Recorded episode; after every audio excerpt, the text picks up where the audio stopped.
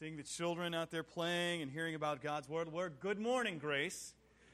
Uh, for those who are guests here today, my name is Travis Fleming. I am the teaching pastor here at Village Bible Church Grace campus.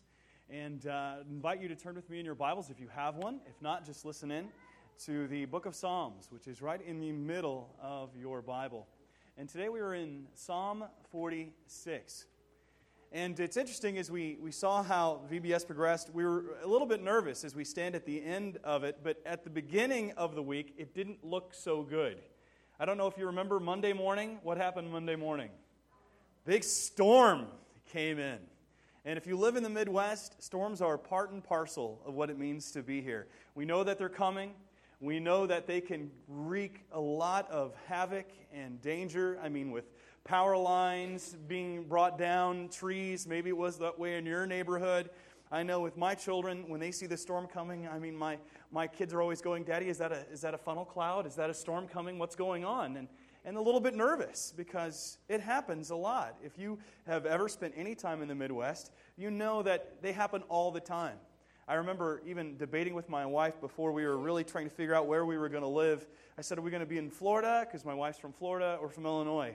I said, I don't want to live in Florida because you've got all the hurricanes. And she's like, Well, I don't want to really be in Illinois because you've got all the tornadoes. And I said, But hurricanes destroy like the whole state. And she's like, But the difference is we have weeks to prepare. In, in, in the Midwest, you just have sometimes minutes and seconds. Isn't that right?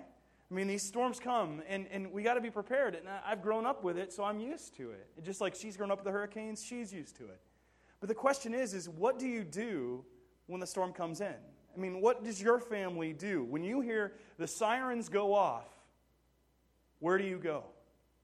I know for our family, there's been times where the, the sirens have gone off.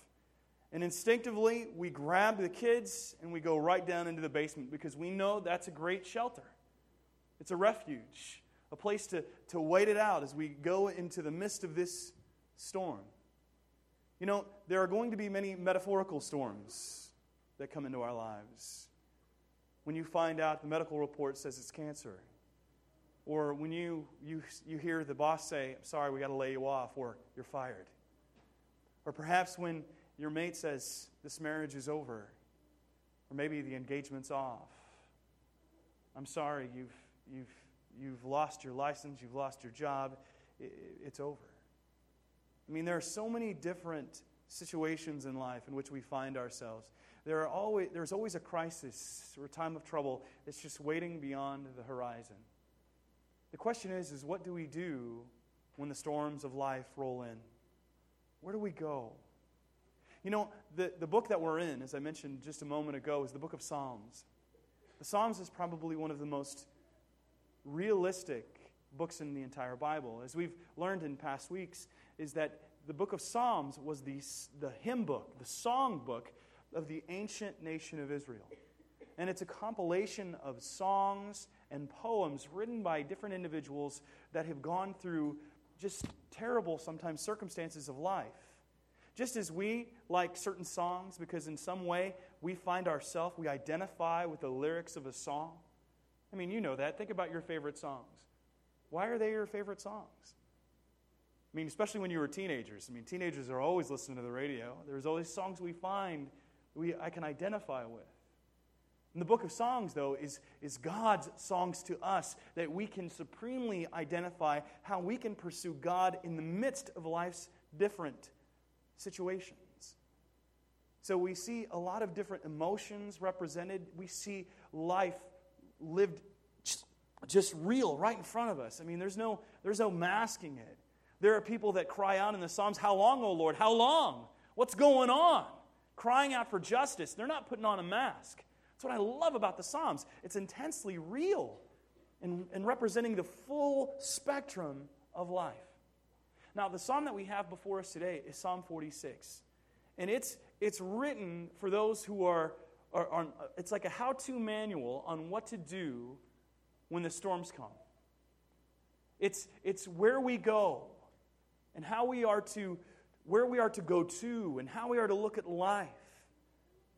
So God has laid out for us within this psalm the tools that are necessary or even the procedures, the steps of, of we need to take in order to find peace in the midst of the storm. So hopefully you've turned with me to the book of Psalms. It is our, our tradition here at Village Bible Church, Grace Campus, to stand for the reading of God's Word. So I would invite you to please stand with me as I read. I'll be reading from the English Standard Version. Psalm 46. God is our refuge and strength, very present help in trouble. Therefore, we will not fear though the earth gives way, though the mountains be moved into the heart of the sea, though its waters roar and foam, though the mountains tremble at its swelling. Selah. There is a river whose streams make glad the city of God, the holy habitation of the Most High. God is in the midst of her, she shall not be moved. God will help her when morning dawns. The nations rage, the kingdoms totter. He utters his voice, the earth melts. The Lord of hosts is with us. The God of Jacob is our fortress, Selah. Come behold the works of the Lord, how he has brought desolations on the earth. He makes wars cease to the end of the earth. He breaks the bow and shatters the spear. He burns the chariots with fire. Be still and know that I am God. I will be exalted among the nations, I will be exalted in the earth. The Lord of hosts is with us. The God of Jacob is our fortress. Selah. Let's pray. Father, we come into your presence today. Many of us are going through our own storm of life. And Lord, whether we're going through a storm, coming out of a storm, or know someone that's going through a storm, Lord, may your word lay forth before us today on how we are to go through the storm in a way that is honoring and glorifying to you and in which we can find peace. So, Lord, I pray for each individual's heart to be open to what it is that you have to say to us today. In Jesus' name, amen. You may be seated. Now, let's start with the info at the top of the psalm.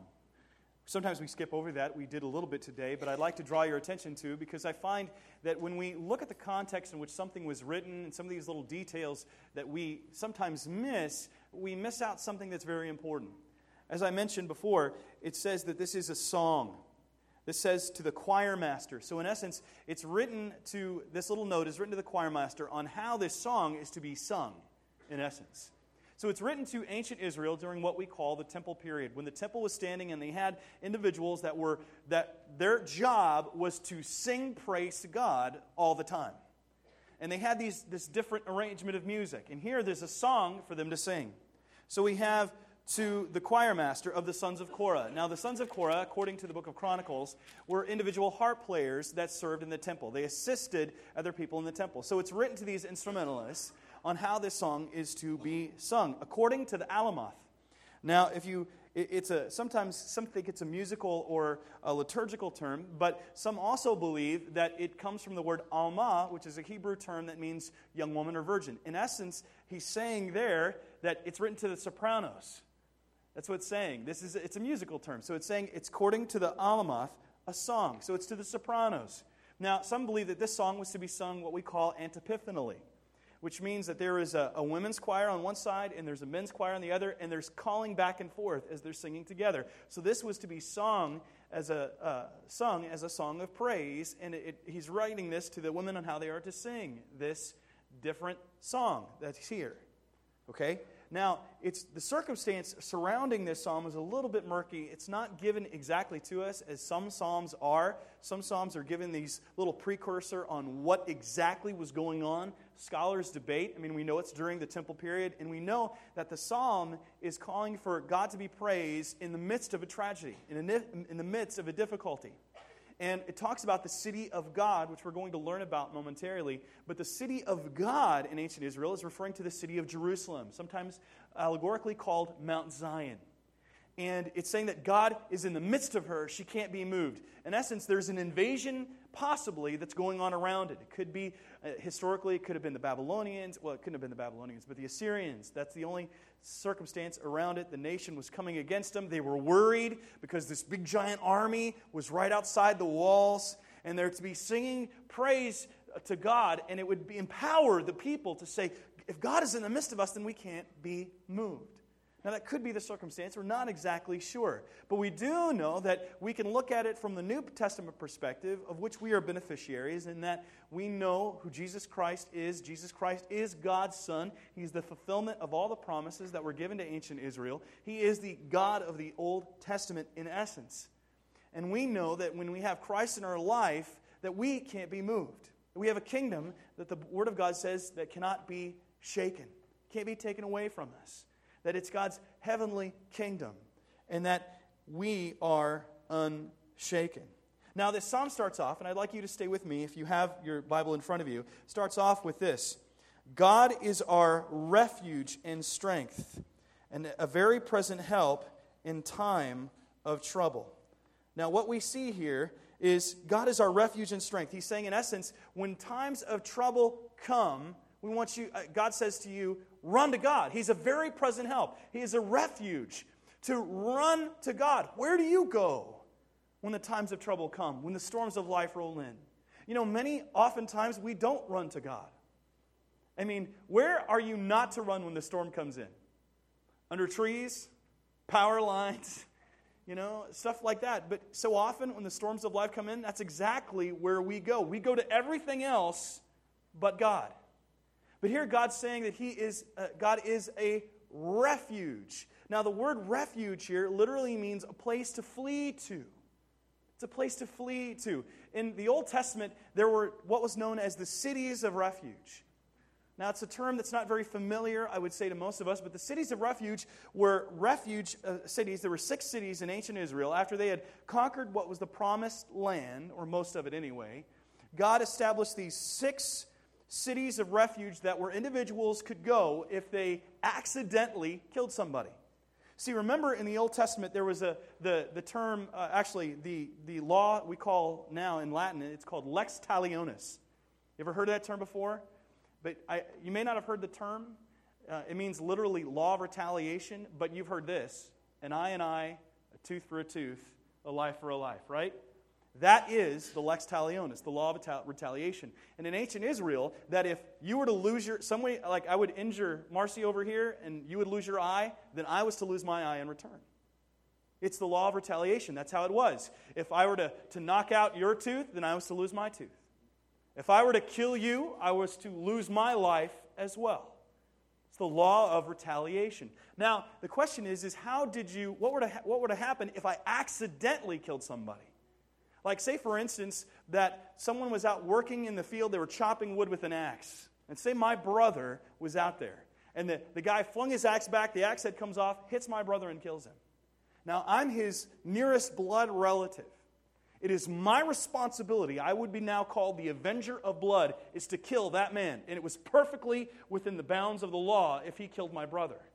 So this guy knew that he, would, he could be killed. So he had a place to go and fully where I couldn't touch him, where he could say, sanctuary, in essence. And he could run to this city of refuge, and I couldn't go in and, and kill him. And he was safe there. I could not touch him. However, if he were to step out of the city lines and I found him, I could kill him and I wouldn't have any penalty whatsoever. Now, that's if he did it without intent. If someone murdered someone with intent, they were to be executed immediately. Now, he would, uh, that individual, he would stay in that city of refuge until what the Bible says is the death of the high priest, who is the, the ruling leader, religious leader at that period of time. When he died, then this individual could leave the city of refuge and return home, and I couldn't touch him. So um, he could not leave, though, until that time. He had to live there with those people because he would be in fear of me, the avenger of blood. Now, what we're seeing here is, is David is saying that that God is a, not David, but the, the, the, the psalmist is saying that God is a refuge and that we can run to him in the time of trouble. It's not just when, when we don't need it. It's, it's saying here when a crisis comes, you can run to God. God is our refuge, a very present help in time of trouble. You can run to him. You've, you've messed up, you've sinned, and you're suffer the consequences. And God is saying, You can run to me. I'm a very present help in time of trouble. Now, what that means is this it means that God is accessible to you. God is accessible. I mean, think about that. God Himself is making Himself accessible to you. I mean, God will never put you on hold. He will never be too busy. His schedule will never be too filled that He can squeeze you in. You can always go to Him. He is saying that I am, I, come to me. I want you to come to me. So God is completely accessible to us. That's an amazing thought that God is accessible to us. Now, He's not only accessible, but He is approved. He's approved. Now, when the text says that He is a very present help, it means more than that He's just near to us and He's acceptable to us. The word help here means aid, assistance. The word trouble could cover all that came upon us, which would give us anxiety or sorrow. The word rendered present means is found or has been found. That is, he has been proven himself to be a help in time of trouble. I mean, that's amazing. He's proven to be a help in a time of trouble. God has proven himself to be dependable, and, as a matter of fact, it's written emphatically so. He's greatly and passionately desires that we come to him whenever we are in trouble. He desires to show himself to be God on our behalf. He's proven. That's amazing to me. He's proven. Well, how does that work out? I, I was thinking this past week I'd ordered a book from Amazon. Some of you have done that, ordered a book, and, and sometimes I, I you know, I'm cheap, so I'm trying to get a, a, a used book.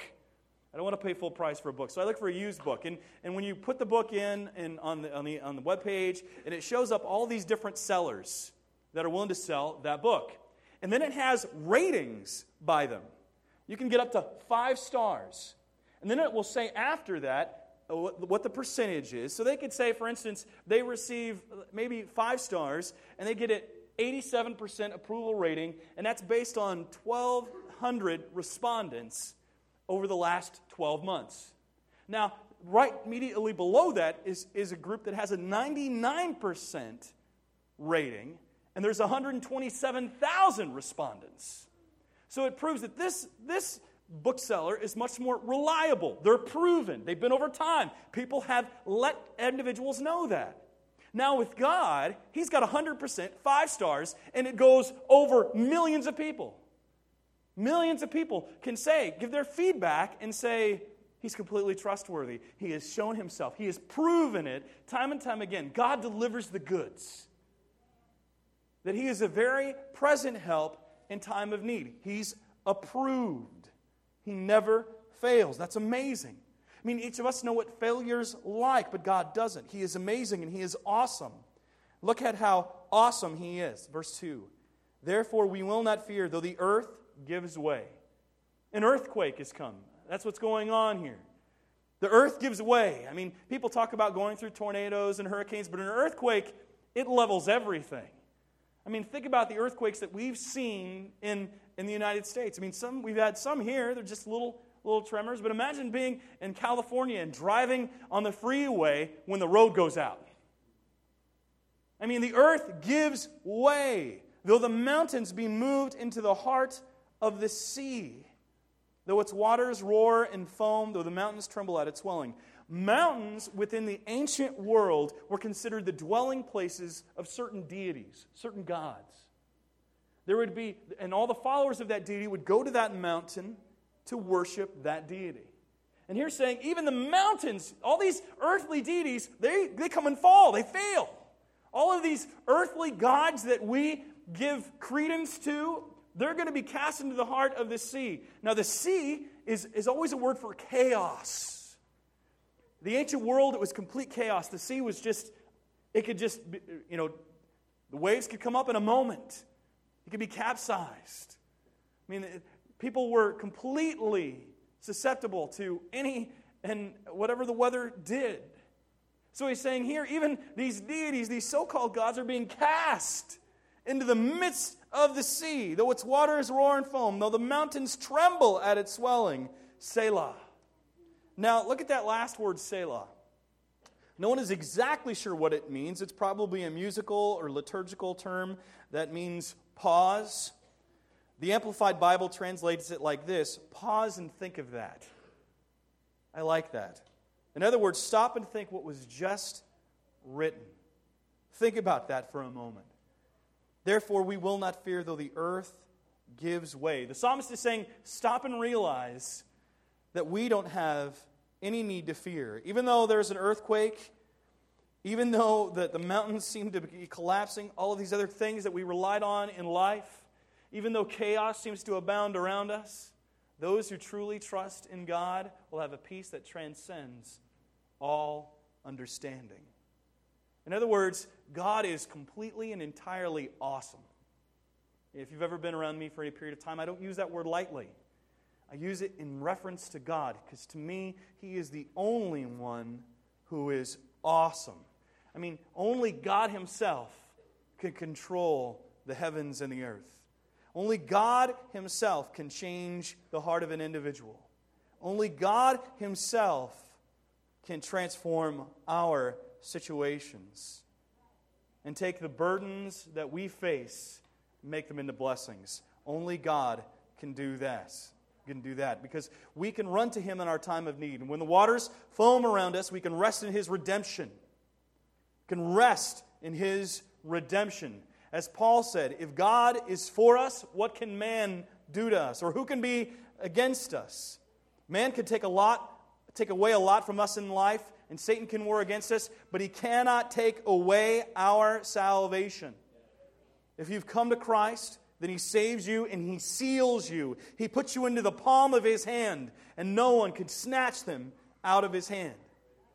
Look at verse 4. In veiled imagery, we read about our redemption in the fact that it is secure. The psalmist writes, There is a river whose streams make glad the city of God, the holy habitation of the Most High. God is in the midst of her. She shall not be moved. Now, what is the river whose streams make glad the city of God? And what is the city of God? As I mentioned earlier, he's referring to Jerusalem, also known as Mount Zion. That is the, the place, the city where his name dwells. It is the holy habitation of the Most High. It's the name where God has placed his name forever. However, his manifest presence was removed when the nation disobeyed. His name is still there, but his manifest, his hand of blessing, is, is not there when the nation disobeyed and reject his lordship, his sovereignty. So here's what it's saying is that as long as man continually relies on God, it will be impossible for them to be removed. So when God is in the midst of her, in that when the people are depending upon God, you're immovable. So, no matter what circumstance you face in life, no matter what your spouse says to you, no matter what your job, no matter what the economy dictates, is that if you are a believer in Christ, that it will not affect you. Now, that doesn't mean that you're not going to go through trials and tribulations, pains, problems. It doesn't mean that. It means that you will have peace and security in your inner person in the midst of it. That God will be your anchor.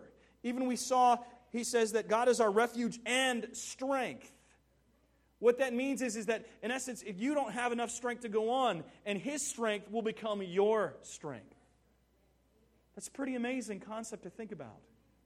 God is giving you His strength, He will enable you to go through that trial or tribulation. Now, we can see, though, that the city is not just referring to the city of Jerusalem.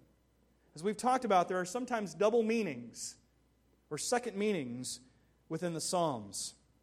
And here we have one, because even if it were just talking about Jerusalem, we would have a problem understanding what the river is whose streams make glad the city of God. There is no river that's going into Jerusalem.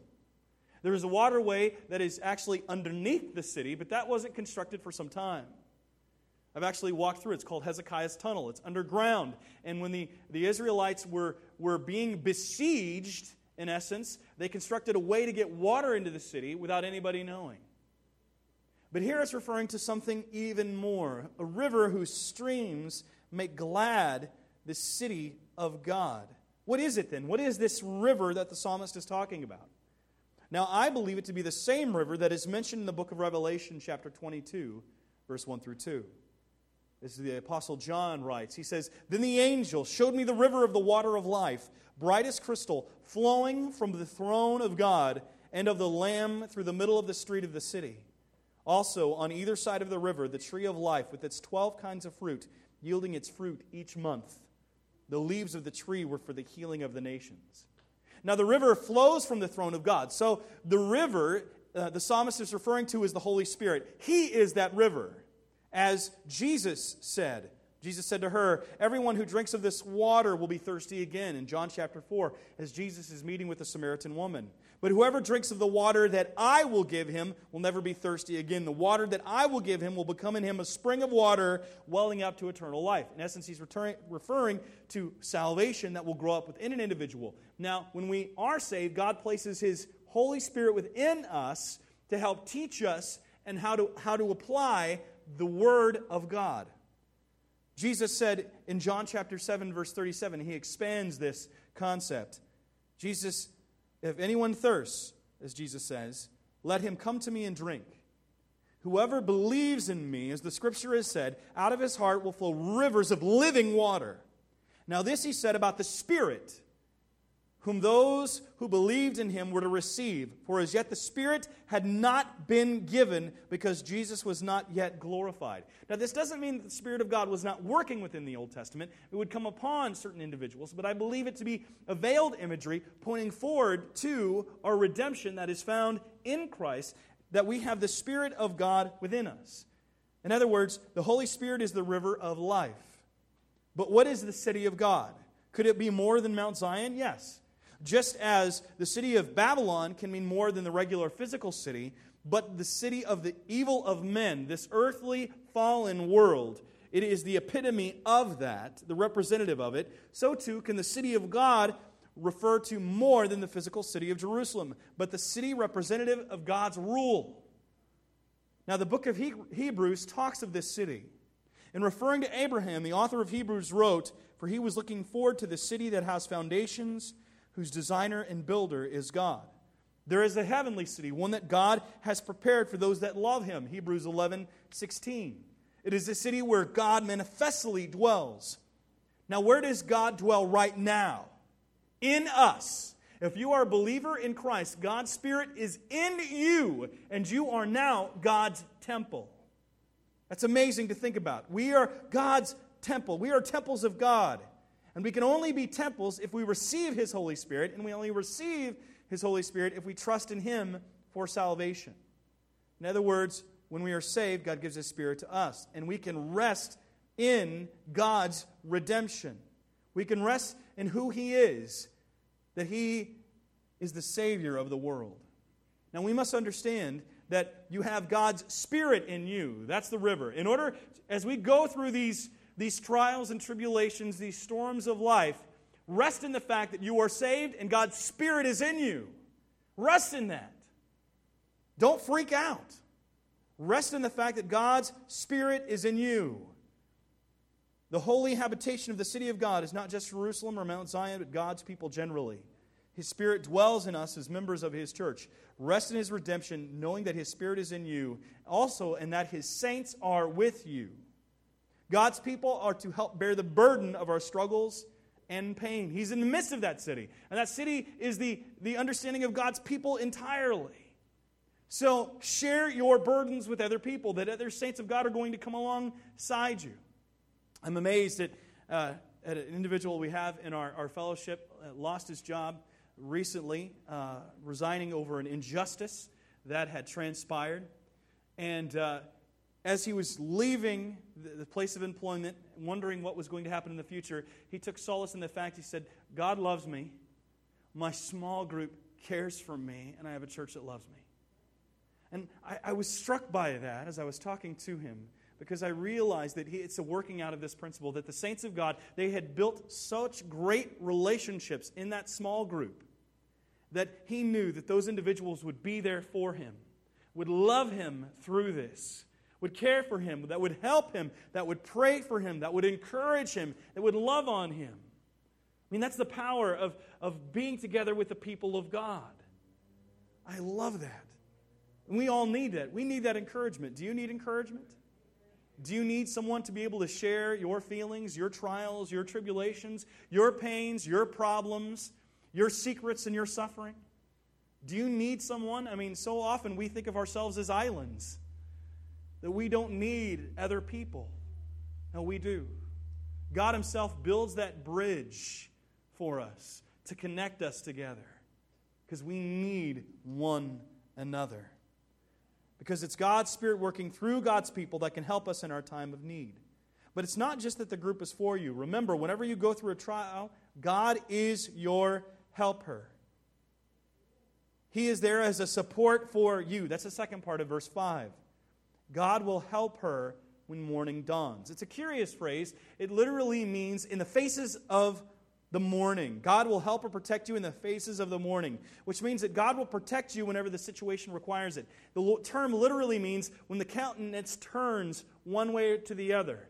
In essence, when the morning dawns, God will be there. But it also could say if it, it's the evening, God will be there. If anything were to happen, God will be there for you. He is your helper.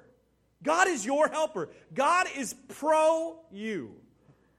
Most of all, He's pro Himself. And He desires to help you because He desires to show Himself to be God on your behalf, that He might receive glory and that you might increase in joy. God will be there for you, even as the nations rage, even as unbelievers rage and try to redefine truth, and the kingdoms of the earth totter. God shows himself to be God on our behalf. He is the one who is with us and is our fortress. I'm amazed at that. I've been reading recently, and I shared this a while back, uh, a biography on Dietrich Bonhoeffer, who was a martyr during World War II. He was a German pastor and the leader of what was known as the Confessing Church. The Confessing Church was the church that stood out in the midst of Germany because the German church largely abandoned the Christian faith and adopted Hitler's racist uh, theology, ideology, and made its own theology in supporting what was known as the Aryan paragraph that those who were white, blonde hair, blue eyed would be the, the masters of the world. And Bonhoeffer stood out against it. And he even quotes, A mighty fortress is our God. And he, he knew that God would bring that kingdom, the Third Reich, down. And God's kingdom would stand no matter what, even if it meant giving his life for that fact. He took rest in it. That's amazing to me that someone could stand against such, such hostility, even if it meant giving his own life for it, because he knew that God was his ever present help in time of need. God is his fortress. His fortress. We must not forget the truth of the, these verses that God will help us in our time of need. It has been said that man doesn't need so much to be taught as to be reminded. We need to remember who God is. We, like ancient Israel before us, have a tendency to let our circumstances dictate our theology.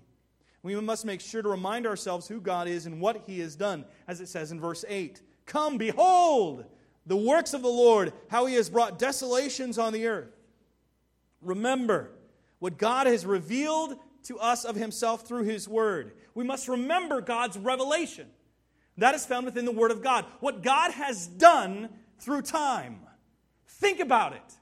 When we think about what God has done through time, we can find rest in the middle of that because we know that God is more powerful. God is greater than our circumstances. God is more powerful than anything else that we will ever encounter in our lives. He is powerful. Look at verse 6. The nations rage, the kingdoms totter. He utters his voice, and the earth melts. The Lord of hosts is with us. The God of Jacob is our fortress. Who else can utter their voice and the earth melts? I mean, I've seen some bad singers that could possibly break windows but I've never seen someone that could utter their voice that makes the buildings collapse. Someone that has that much power. Who can utter his voice and the earth melts? Who has that kind of power? God is the only one who can speak, and the universe even comes into existence. Read the first few chapters of Genesis, and you will get a glimpse, a small glimpse into the power of God at work. He is the one who speaks, and things enter into existence that had not otherwise existed. I enjoy reading the Chronicles of Narnia. In the very first book of the series, The Magician's Nephew, the children are allowed to witness creation happening in Narnia. As they enter into this complete blackness, they can't see their hands in front of their faces, it's just complete black. But they're with Aslan, the Christ figure. And Aslan begins to sing. He begins to sing. And then what happens? Lewis, C.S. Lewis, the author of this, describes it as this. He says, Then two wonders happened at the same moment. One was that the voice of Aslan was suddenly joined by other voices, more voices than you could possibly count. They were in harmony with it, but far higher up in the scale, cold, tingling, silver voices. The second wonder was that the blackness over, overhead all at once was blazing with stars. They didn't come out gently one by one as they do on a summer evening. One moment there had been nothing but darkness, the next moment, a thousand. A thousand points of light leaped out single stars, constellations, and planets, brighter and bigger than any in our world. There were no clouds. The new stars and the new voices began exactly at the same time. If you had seen and heard it, you would have felt quite certain that it was the stars themselves which were singing, and that it was the very first voice, the deep one, which made them appear and made them sing. What an amazing picture of just God singing, bringing everything into creation. I mean, we all need something to create something else. But God Himself creates something out of nothing. God alone has the power to do that. The psalmist understood that God was powerful, that He utters His voice and the earth melts, but He also makes wars cease to the end of the earth. God is the only one that truly gives peace. He gives peace. It's not by negotiation, compromise, or treaties whereby we have peace but it is only through Christ. He himself is our peace. And God is the only one who makes wars to cease to the end of the earth.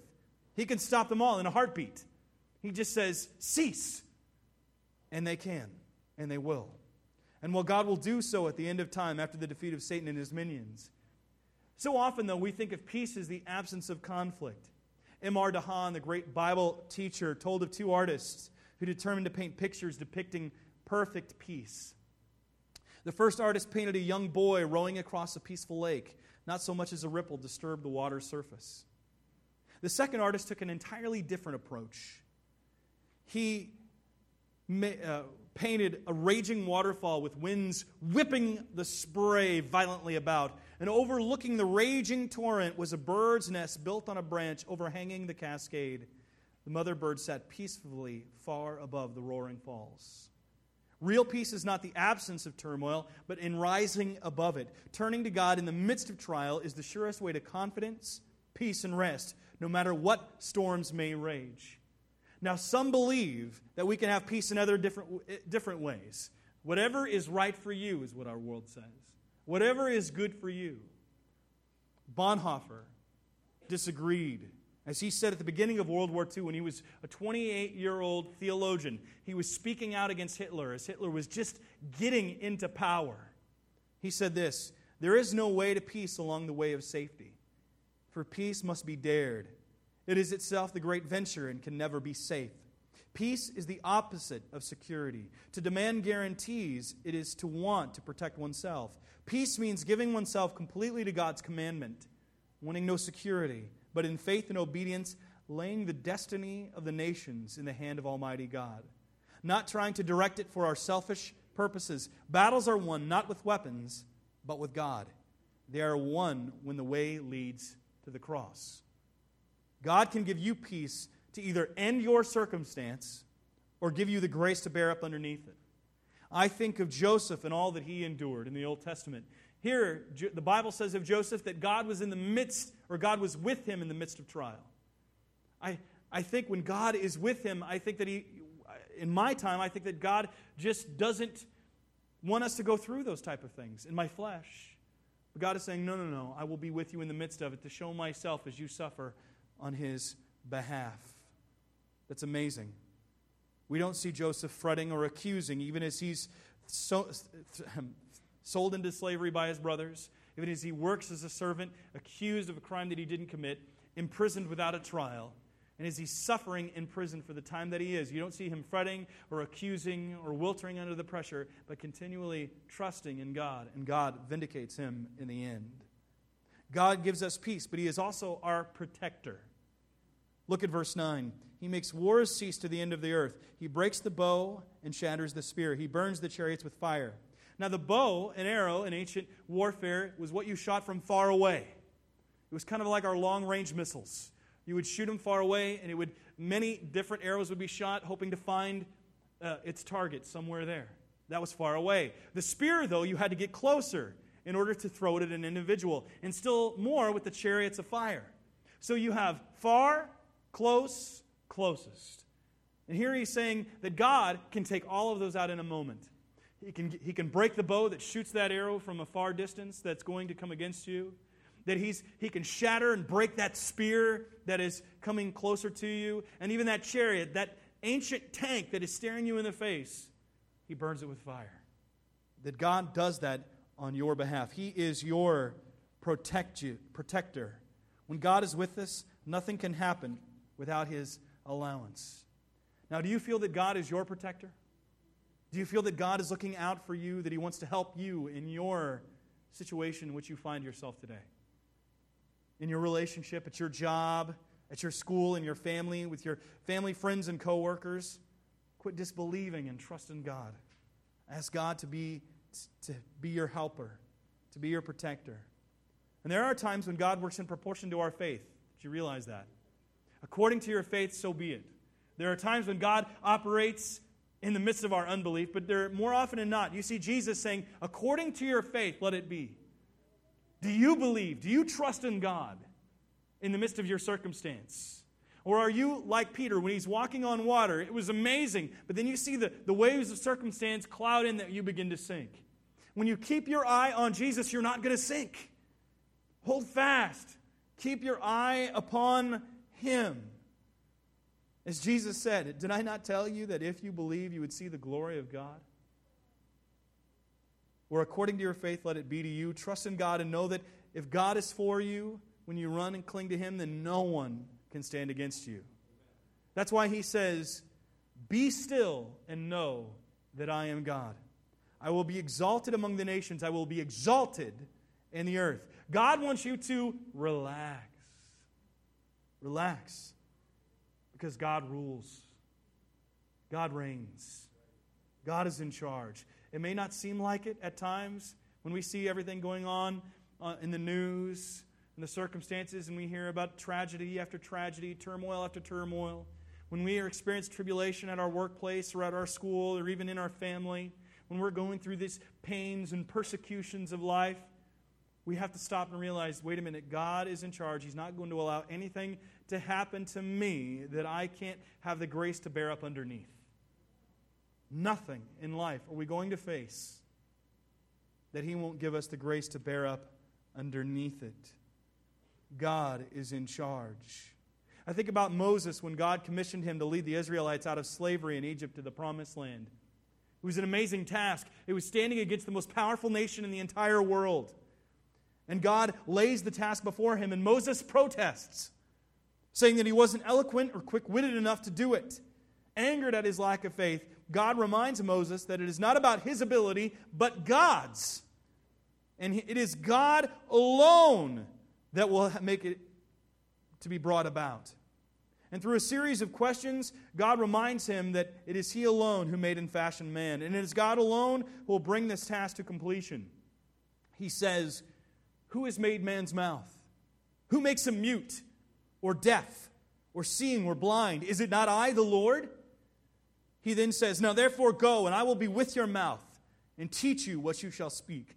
God is the one who rules. He is the creator. He is the God of the universe. He is the one who says, Be still and know that I am God. There is no other. He is without peer. There is no other God, not in all the world. No matter what philosophy we might trust, no matter what religion we might look to, there is only one God, and He has revealed Himself through Jesus Christ. There is no other hope for man. There is no other philosophy that can exalt itself to make deliverance. Only God Himself brings about salvation. And only God Himself is the one that we can cling to and find refuge in our time of need. There is no other. You can try to apply whatever earthly philosophy you want, but it will fail. It will fail, it will falter. You will not find God in the midst of it, except what He has revealed to us through His Word. Only God is God. He is the one and only God. There is no place else we can turn whereby we will receive divine resources except from the Lord. Men and women can turn to others, check their horoscope, keeping watch on all the news, and get more and more down. Only God is the anchor and the unsinkable ship. He is the only one who will not fail. He will be exalted among the nations, and he will be exalted among the earth. See, many of us turn to the Titanics of life, busying ourselves rearranging deck chairs as it's sinking, rather than trusting in the God who is unsinkable. That no matter what storm, no matter what trial, no matter what obstacle comes his way, he blows through it. He is the Lord of the nations. He is without peer, but he is also worthy of praise. He will be exalted in every nation. The Bible is clear in the New Testament that at the name of Jesus, every knee shall bow in heaven and on earth to declare that Jesus is Lord, that there is a day of judgment coming. We don't talk about that in our world today. But the Bible is clear that man is destined to die once and then face judgment. It is inescapable. You can try to believe what you want and try to create your own different reality, but it will all fail at the face of death. It will falter. And then you will enter into the presence of Him who is, the creator of everything that ever was, is, and will be, the maker of the heavens and the earth, the one who hung the planets and the stars into place, the one who, within whom all the mysteries of the Godhead are found.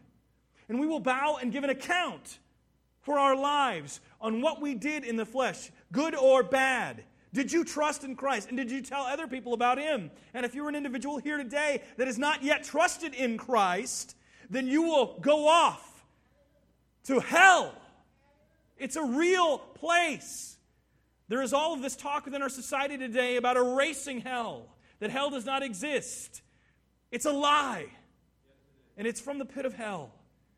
Satan doesn't want you to think about it. And, and let's get over this notion once and for all that Satan is in charge in hell. It's not a far side cartoon where Satan is the one walking around in charge.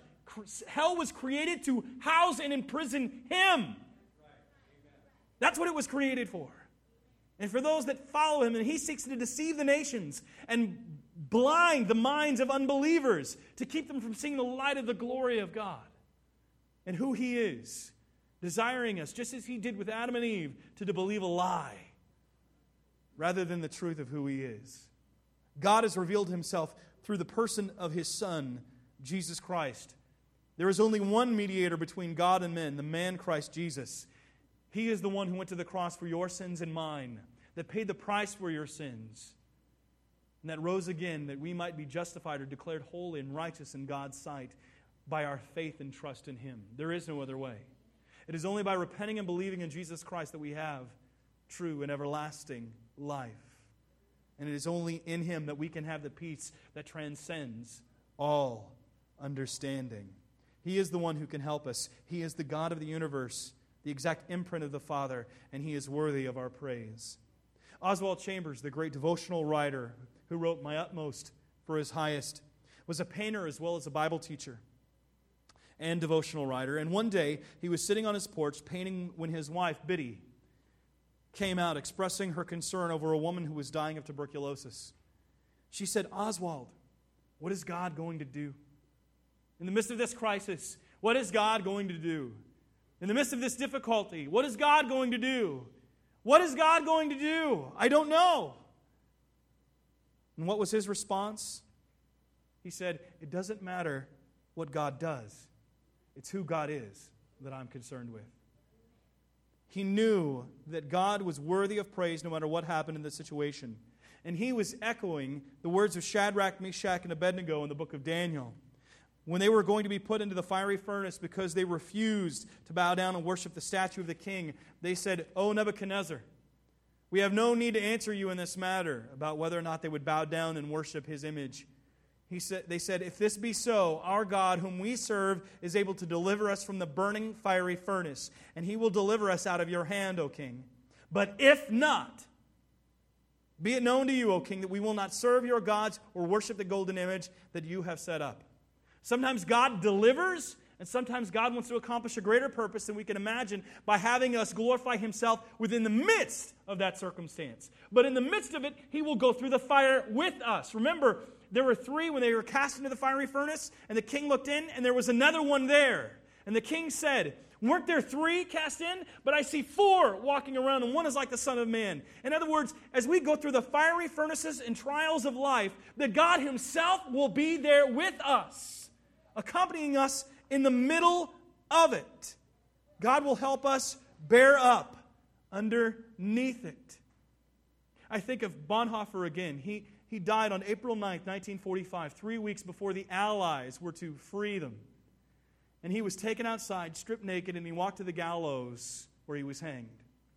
And the, the doctor who was served at Flossenburg, the concentration camp where he was, said, In the 50 years of, as, as a doctor, I have never seen anyone more submissive to the will of God.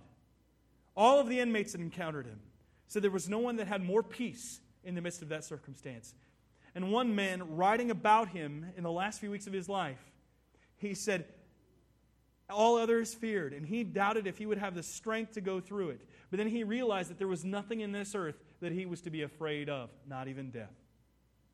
Because he was a true servant of the Most High God, and he knew that he was stepping into the presence of the King at that moment in time, that God would be with him.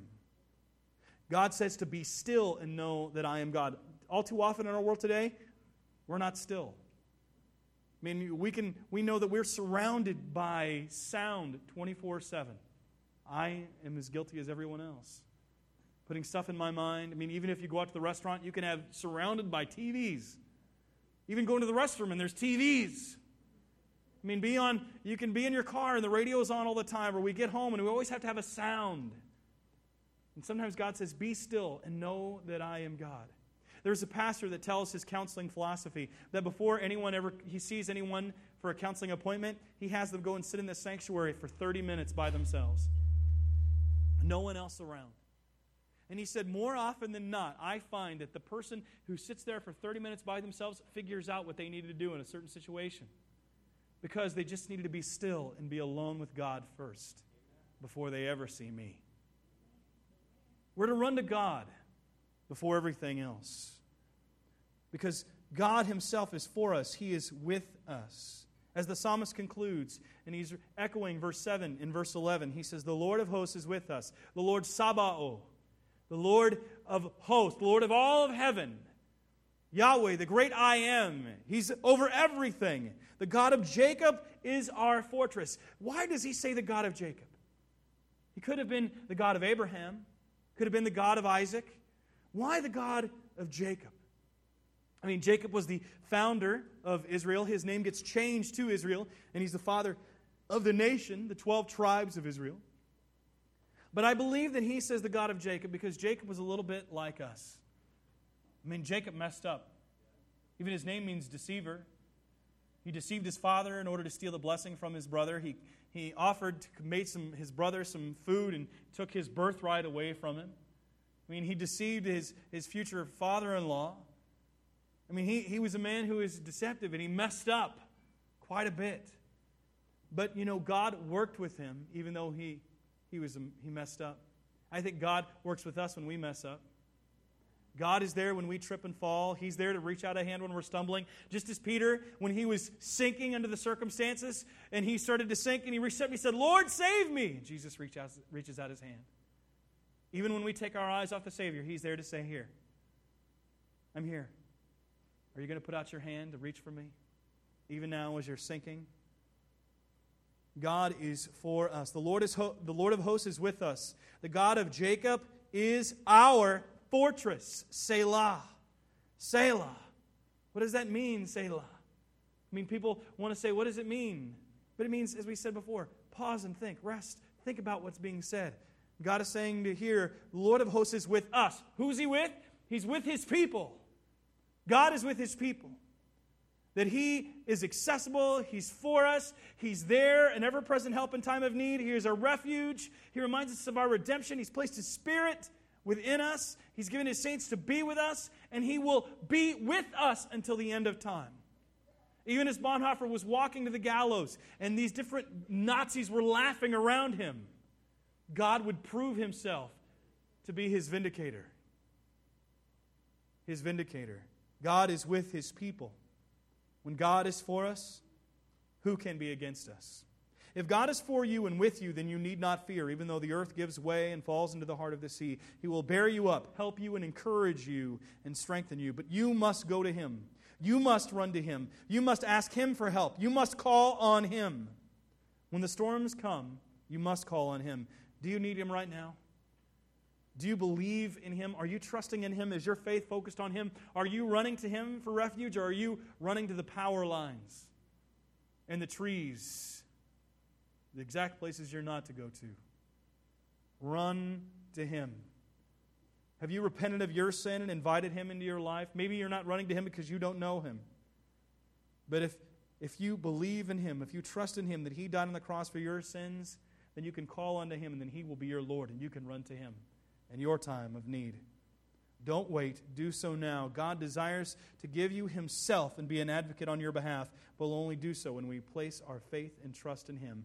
Don't wait. Do it today. God is faithful and He will save. Let's pray. Father, we come into your presence grateful at who you are and what you've done. We're grateful for what you have shown us within your word, that you are the ever present help in time of trouble.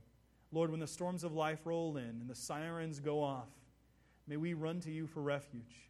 May we not run to those things that can't protect us, can't give us strength, but may we run to you alone. And that is to ultimately to your Son, our Lord and Savior Jesus Christ, through whom you have revealed yourself and through whom we have redemption, forgiveness of sins, and eternal life, saved from the wrath of God. Lord, if there's someone here today who doesn't know who you are, I pray that your Holy Spirit might be might draw their heart to yourself. That you might forgive them of their sin. But first of all, Lord, convict them that they might see their need of his Savior. And Lord, help them to call on you and say, I believe. Help my unbelief. And Lord, then you will save. You will forgive them of their sin. You will transform them and make them into vessels through whom you will receive great glory and they will increase in joy. Lord, may your name be glorified in us as a body as we each go our separate ways this week, week, Lord. And may, when the storms of life come, may we run and find refuge in you. In Jesus' name we pray. Amen.